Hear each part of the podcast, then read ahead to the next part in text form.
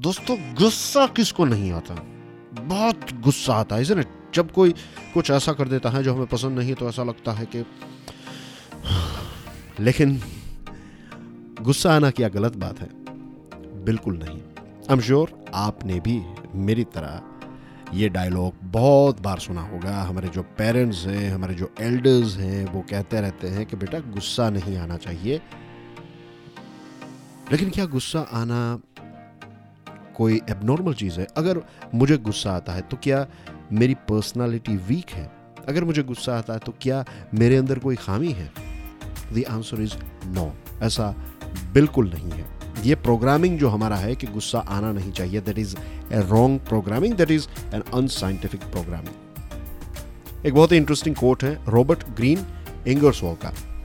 Anger is a wind which blows out the lamp of the mind anger जो है, एक ऐसी हवा है, जो हमारे दिमाग की बत्ती को गुल कर देती है। यानी कि हमारा लॉजिक जो है, वो बंद हो जाता है, क्योंकि हमारा दिमाग इस प्रकार से डिज़ाइन किया गया है दोस्तों कि सबसे पहले हम इमोशंस फील करते हैं, उसके बाद हम लॉजिक फील करते हैं। और जब आपको गुस्सा आ जाए, एक बार बहुत ज़्यादा गुस्सा आ जाए तो फिर लॉजिक जो है, वो ख़त्म हो जाता है और कहते हैं ना कि गुस्से में इंसान क्या नहीं कर बैठता।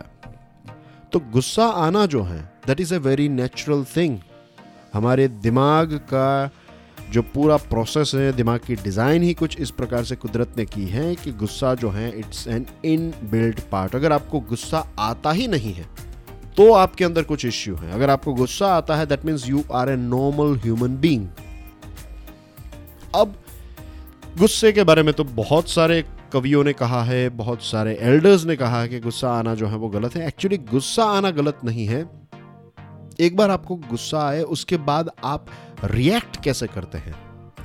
That is a wrong thing अगर किसी ने आपको कुछ ऐसा कहा या फिर कुछ ऐसा हुआ और आपको गुस्सा आ गया और फिर आप उस व्यक्ति पर टूट पड़े तो that is a bad thing गुस्सा आना नेचुरल चीज़ है।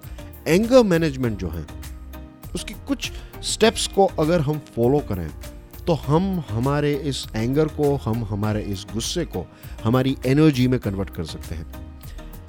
आई श्योर आपने भी ये बात ज़रूर सुनी होगी कि अगर आप गुस्से को डाइजेस्ट कर लेते हो, अगर आप गुस्से को कंट्रोल कर लेते हो तो आप एक शक्तिशाली व्यक्ति हो। ऐसा आपने सुना होगा।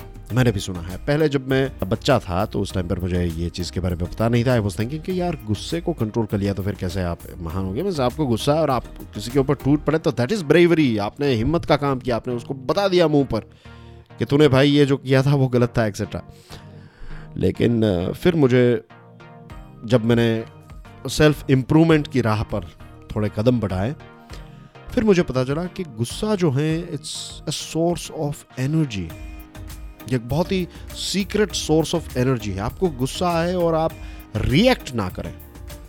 और अगर आप रिप्लाई दें remember there is a difference react यानी कि नेचुरली जो गुस्सा आया और आपने जो भी मन में आया वो कह दिया।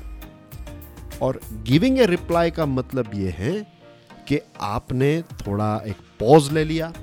ज़रूरी नहीं कि हर बार आप आंसर देंगे। रिप्लाई का मतलब ये है, किसी ने आपको कुछ कहा, आपको पसंद नहीं आया, आपको बहुत ही गुस्सा आया बट आपने कहा इट्स ओके दैट्स फाइन आपने आपने आपको कहा, कोई बात नहीं, भले ही ये इंसान बोल रहा है इट्स ओके okay.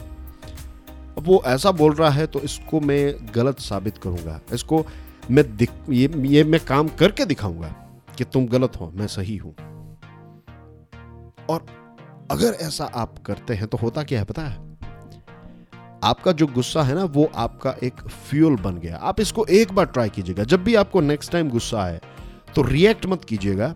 उस गुस्से को अंदर ही रखिए। And use it as an energy and you will find it is an energy और आप उसको यूज़ भी कर पाएँगे।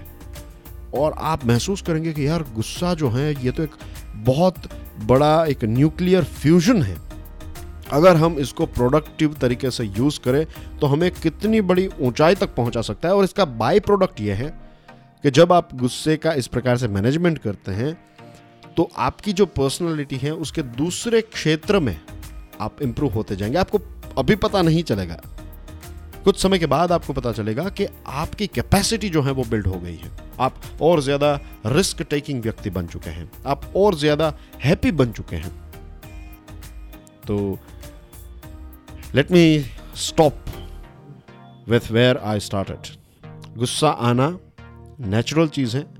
गुस्से को ऐसे ही वेस्ट कर देना जो है दैट इज़ बैड थिंग गुस्से से लॉजिक बंद हो जाता है। लेकिन लॉजिकली अगर आप गुस्से का इस्तेमाल करें तो वो आपकी सबसे बड़ी ताकत बन जाता है। सोचिएगा इसके बारे में और इसको एक बार इंप्लीमेंट भी ज़रूर कीजिएगा। Thank you very much for listening to this podcast कल फिर सुबह छह बजे मिलेंगे। तब तक के लिए जय हिंद।